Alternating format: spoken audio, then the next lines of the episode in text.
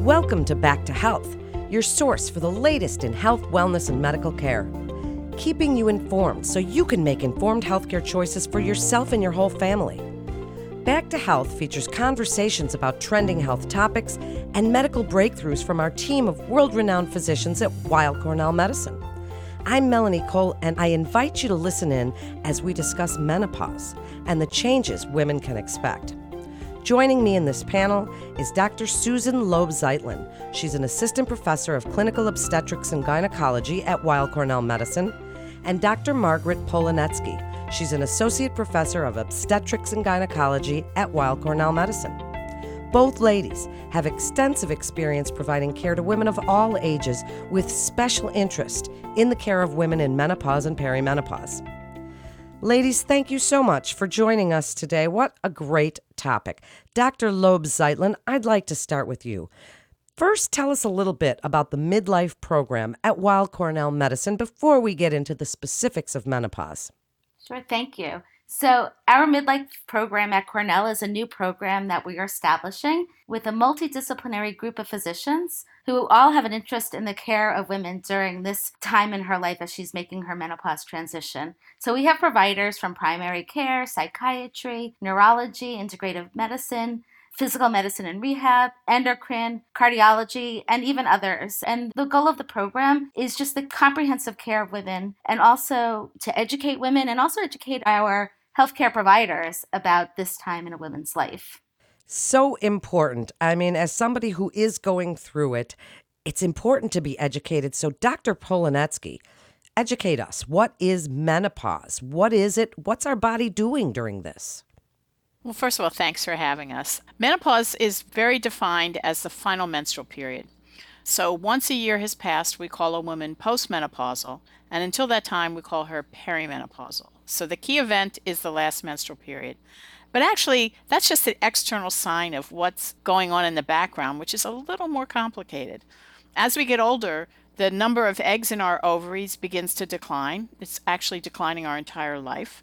And as we hit the cutoff point of around, you know, a thousand eggs or so, we call ourselves menopausal. And this decline in eggs leads to hormonal fluctuations, and that causes symptoms like hot flashes, sleep disturbances, vaginal dryness, urinary problems, irregular periods, weight gain, and even new or worsening mood changes, including worsening PMS. And then finally, as we hit menopause and beyond, we experience increased risks of cardiovascular and bone health. Yes, that's all so nice as I remember all of these things, and women can look forward to this time of life. No, it's really not that bad. And Dr. Polaneczky, I'm sticking with you for just a second, as you just gave us a very good definition of what's happening in our bodies during menopause. What are the indicators of perimenopause? When do these symptoms typically start, and how do we know? So, the most common sign that you're heading into perimenopause is either a change in your periods, such as heavier or lighter flow or change in the frequency, how often you're bleeding on a monthly basis, or hot flashes, even with no change in your period at all. Some women will tell us they're beginning to have hot flashes around their period or the week before their period. Other women never have hot flashes but find that their cycles are becoming less and less predictable. They're more like a teenager in many ways. We begin to act the way we did many years ago. And these changes can begin years before your final period, so in your early 40s. But for some women, they never happen, and women just one day stop having a period. So it varies from one woman to another, and it varies even for the same woman from one cycle to the next. It's important to know, though, that sometimes these changes, like menstrual changes, heavy menstrual bleeding, can be caused by things other than menopause. Things like uterine fibroids, uterine polyps, thyroid disease, and even stress can change our cycles. So it's important not just to assume it's menopause, but to sit down with your doctor and try to tease out what's actually going on. I love your point about the fact that it's like going back to being a teenager again. So, Dr. Loeb Zeitlin, once a woman's going through perimenopause, does this mean she can no longer conceive? And while you're telling us that, tell us how do we know? How is menopause diagnosed? great question. So, one can definitely conceive. What makes it harder during perimenopause is that the cycles become irregular. And so, if one was using a rhythm method of contraception, it's no longer reliable. And so, we recommend the use of contraception until one is defined as being menopausal. So, until a year has passed since the last menstrual period. These change of life babies definitely do happen. So, how do we diagnose menopause? It's not based on blood work, it's typically based on the symptoms. We find that checking hormones is fairly useless, although many women ask for it because they fluctuate very much between a cycle, from cycle to cycle, and within a given cycle. So sometimes in a younger woman who's experiencing these symptoms, it's helpful, but they're pretty unpredictable. So we go by the symptoms. If I could just add, the age is really important for us. So the average age of menopause is around 51 and a half years. So a woman in her 50s who's presenting with irregular periods, hot flashes, vaginal dryness, there's not much else that's going to do that at that time in life. We might check thyroid just to be sure that's normal because that can present at that age group. But again, as Dr. Loeb said, it's a clinical diagnosis. But if someone comes in at a much younger age, then the hormone testing might be useful. What great points. Thank you both for making those important points for listeners. Dr. Polaneczky, does our desire for sex automatically change as we enter perimenopause and menopause? I'm quite sure my husband would like to know. Not necessarily. And in some women, actually, not having to worry about pregnancy or even having the kids out of the house actually improves their sex life. It's a myth that testosterone levels decline with menopause. They actually decline with age, but there's nothing magic that happens at menopause that lowers our libido. And so our testosterone levels don't necessarily decline. In some women, actually, the amount of testosterone in their body increases in menopause, leading to things like menopausal acne and the ubiquitous chin hair. But no, you should not assume that your libido is going to go away. But don't forget, this time of life is a stressful time of life for a lot of women. For some women, the empty nest is not such a happy thing. And concerns about aging and our appearance can impact how we feel about ourselves, and that can impact our libido as well. If I can add too, I think libido is a very multifactorial problem. So sometimes delving into what's going on in a woman's life can certainly help us. It's not specifically perimenopause or menopause.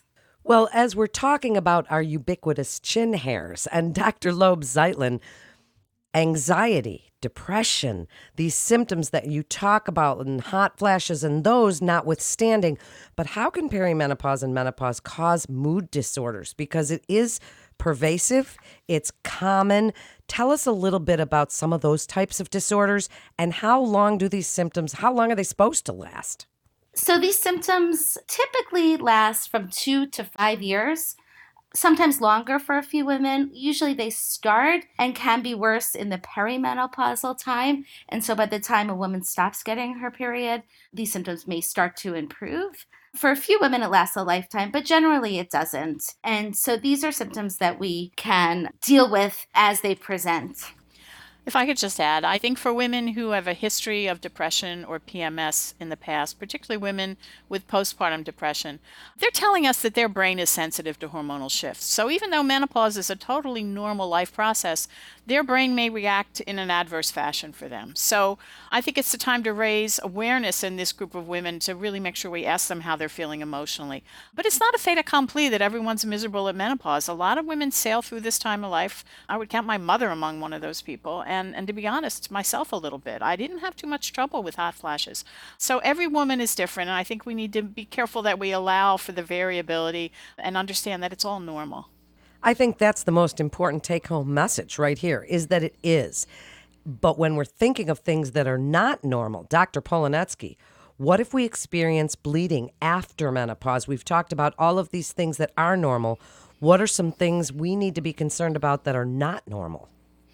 Well, technically, once it's been a year since your last period, a woman should not expect another period. So if she does bleed at that point, it's important to let us know.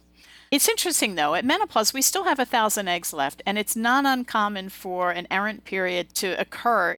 As I say to my patients, your body doesn't always read the textbook. So, you know, I saw a patient today who had an episode of postmenopausal bleeding preceded by breast tenderness and bloating and moodiness, and you would have thought she was 15 years old, and sure enough, she had a period. But we don't know that until we investigate and make sure that it's not something concerning, such as precancerous or cancerous lesions of the uterus. So it's really important that you see your doctor if it's been more than a year and you have a period. Or even if you just have any kind of bleeding that's unexpected, different, concerning, that's what we're here for. Give us a call. If I can add what I always tell my patients, if it doesn't look or feel like a period, you should let us know. Any kind of abnormal bleeding is not always a problem, but needs to be evaluated. Absolutely. That's so important. And as we're thinking about concerns that women have, Dr. Loeb Zeitlin, are there any special health concerns we should be keeping in mind at this phase of life? Are there diseases now that we're at higher risk for? Osteoporosis, heart disease, any of these things? Sure. So, those two, you just said it, are the ones that are most pronounced during the menopause transition. We see many women have an elevated in their lipid profile, and many women will show their most significant bone loss during that time period. So, those are the main concerns. Definitely, it's a great time to assess just where we are with our health and our lifestyle. Healthy eating, healthy exercise, watching out for our sugar levels are all really important during this phase of life. Yeah, I think if I could just add the word menopause, I like the pause part. It's really a good time to just pause and take a time to assess where you are, what choices you've been making up until now. The things we got away with when we were 25 in terms of diet and exercise, we're not going to get away with now. So it's time to really stop and take assessment and take charge of our lifestyle and dietary habits going forward. Look at things like smoking, look at things like alcohol intake, and just be sure that you're really setting yourself for a good second half of life. I also think it's really important that women be careful of healthcare providers who use their interest to try to sell them testing and supplements. There's no data that supplements for the average person prolong their life or their health in the absence of a vitamin deficiency. And many of these supplements are not FDA approved. So just be careful that people don't misuse your interest by trying to sell you products. What great points. And I love that you say menopause. It's a chance for women to pause. And I know that because I'm feeling that. And Dr. Polaneczky, what about sexual concerns? We've mentioned just very briefly vaginal dryness, sometimes libido. What else? Are we worried about anything in that regard? Well, I think actually vaginal dryness is probably the most common symptom that my patients present with in menopause. And it's one of the symptoms, you know, unlike hot flashes that gets better with time, vaginal dryness gets worse with time. And particularly if you add in a partner with erectile dysfunction, because our partners are getting older as we are, you often have a couple who just kind of gives up because it's getting too hard to pull this off. And I think it's important to assess what you can do to keep a healthy sex life with your partner. And sometimes that's using vaginal moisturizers, lubricants, thinking about vaginal estrogen if you're comfortable using that, and continuing to have sex if it's something that's enjoyable and pleasurable for you. There are many non hormonal strategies we can use to address the issue, and luckily, most of them work well. It's important not to be embarrassed to bring the issue up and really talk to your provider if they don't take the initiative to ask you first. And if I can just add, I agree. This is definitely one of the most common complaints women come in with. And fortunately, we find it's one of the easiest ones to help women with. I mean, there's definitely truth to the use it or lose it. And so encouraging more sexual activity is definitely helpful. But then we have a whole bag of tricks that we can recommend, as Dr. Polaneczky said, from hormonal to many non hormonal regimens that work really well. Well, then let's talk about those, Dr. Loeb Zeitlin. How do we treat these symptoms of menopause? Speak about hormone replacement therapy, the types of hormone replacement that are available. Tell women what you want them to know about this because it's a pretty confusing world and we hear about bioidentical, we hear all these terms thrown around. Tell us what that means. So let's start. The very first thing we recommend is just health management. So, watching out your lifestyle, your drinking, your exercise. Weight loss can often help these symptoms, just dietary changes. So, we talk about what a woman is doing in her lifestyle that we can modify. And then the decision to use hormone therapy is very individualized, taking into account the severity of symptoms, risk for breast cancer and heart disease, and personal biases about these use of hormones. For the average woman with increased risk of heart disease or breast cancer, hormone therapy is definitely a viable option. And we talk about that. And there are different forms of hormone therapy from vaginal, which is just mostly a localized form of hormone therapy, to transdermal, which goes through the skin and is definitely safer in terms of risks of clotting. We can virtually eliminate that risk. And then some women will prefer an oral form of hormone therapy. When you ask about bioidentical hormones, many of those are compounded hormones that are not FDA approved or regulated. And the ones we prescribe are the same hormones, but they are FDA approved and they are more regulated. And so, in our opinion, there's more quality control to them. If I could just add and reiterate a previous point that this is a place where a lot of misinformation is being sold to women by providers who are selling bioidentical hormones as risk free. You know, if you use bioidentical estrogen, it doesn't carry any risk of breast cancer, and there's no data to support that. And so, again, it's really important that women really talk to their doctors and stick with evidence based regimens, and we stick with that in our practice. If we're going to treat you with hormone replacement, we're going to use a product that's FDA approved so that you know that what's in that patch or that cream or that gel is what it says on the package, and that the manufacturing process is overseen by the FDA. And the good news is there are so many different ways we can do it with FDA regulated products that it's so individualized and each person and their physician can come up with a regimen that works for them. Exactly. Such important advice. I'm listening so closely because this is really touching me and all of the people that I know in my age group right now. And Dr. Polaneczky, one of the other concerns that we have are there additional considerations? If you're looking at the science based evidence about hormone replacement, are there additional considerations for women who have a family history or genetic predisposition for certain type of cancers? We all want to know do they contribute or not? Are these things myths? Give us some of the pros and cons and tell us about genetic predisposition. Okay, so when we're considering the use of hormone replacement with a woman, the most important thing is to determine, based on her family history and her own personal history, if she's at increased risk for any of the side effects of hormone replacement. The one that our patients worry about the most, and the one that I think has gotten the most press, is the risk of breast cancer. It's small, but it's real. And the way I like to explain it to my patients in a way that we can get our head around is that if you choose to use hormone replacement for 20 years, your risk of breast cancer will be 1 to 2% higher. So if you use it for just a few years to get through the hump of perimenopause, your risk is going to be well less than 1%. But it's not zero. And for women who walk in the door with an increased risk because of family history, they may not want to increase that even a half of a percent higher than where they started. And it's important that we recognize their concerns and that we don't sell them a bill of goods and, you know, that we're giving them something that doesn't have a risk. The other risk is a small risk of blood clots or stroke, but we can practically eliminate that, as Dr. Loeb mentioned, by using transdermal preparations of estrogen. For women who have a uterus, it's critical that she takes progesterone along with the estrogen because estrogen alone can increase the risk of uterine cancer. But when you take progesterone, that risk is gone. That is fascinating. And so, Dr. Loeb Zeitlin, as we're talking about the benefits of these treatments, what they can do for us, what are they doing? What are these hormones doing? So, where they benefit us the most is for the symptomatic relief of hot flashes which can improve sleep because many women get hot flashes during the night, which we also call night sweats, and definitely can improve our bone health. So, in doing all this, it can also help anxiety because one is sleeping better. And those are the areas where the systemic hormone will really help us the most. Dr. Polaneczky, give us some ideas for holistic or alternative treatments. We hear about black cohosh, people talk about all these things. Tell us about them. Do they work? Sure. So, so black cohosh is interesting. It's an herb that actually binds to the estrogen receptor. And so I tell my patients if you're going to use that, you should assume it has the same risks as estrogen because your estrogen receptor doesn't know where that binding came from. And as I sometimes say, estrogen is estrogen, whether it comes from a horse or a plant or the moon.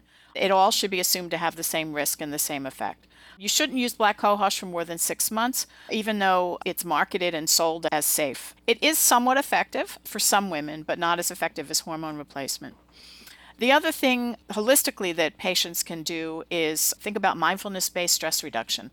For women who have anxiety, particularly, this can really be magical in terms of helping calm the mind and make one feel better by increasing parasympathetic tone and really creating a more neutral environment to exist in. Exercise, exercise, exercise. I can't say it enough. I've had patients who eliminated their hot flashes, just totally lifestyle. Exercising, giving up alcohol, caffeine, doing meditation, and find that they don't need to take hormone replacement or other medicines.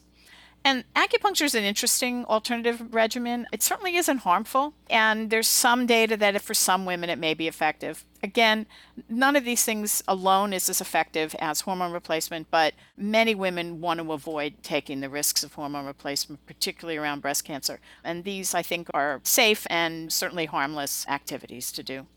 It's important to avoid other herbs and supplements. Again, I'll say it, just be careful out there.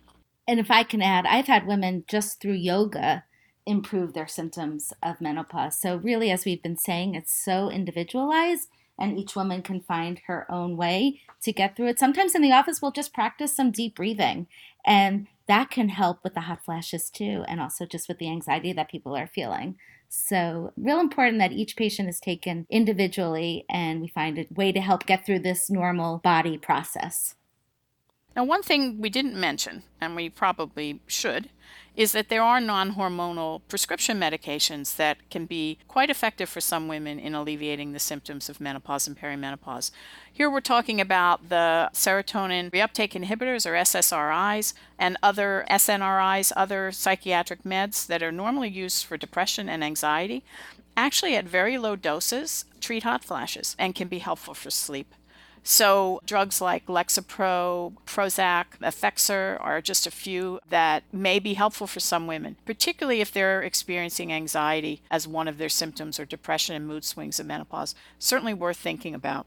There's another drug called gabapentin, which is an anti seizure and anti pain drug that actually decreases hot flashes as well and can be helpful for sleep since one of the side effects it has is sedation. So I make sure that we lay all these out on the table for our patients when they come in asking for help and help them choose the option that not only will help their symptoms but fits their comfort level. Make sure we respect their choices and their desires and find the thing that works for their menopause.